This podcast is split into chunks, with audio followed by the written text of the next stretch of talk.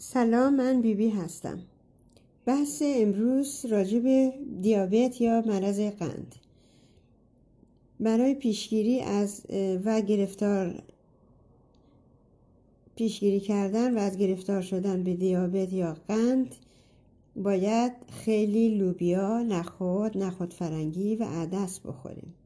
خوردن لوبیاها همچنین دور شکم و چربی را کم می کند و فشار خون بالا هم پایین می آورد. کم کردن چربی دور شکم می توانی از دیابت پیش... پیشگیری شود.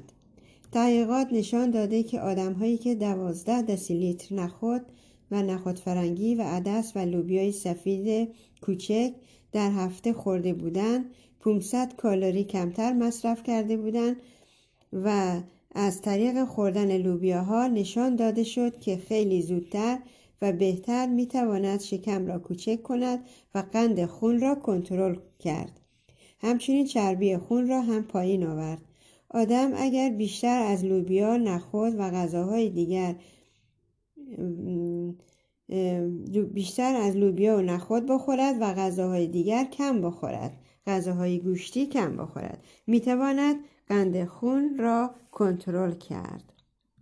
خدا یارتان باشد.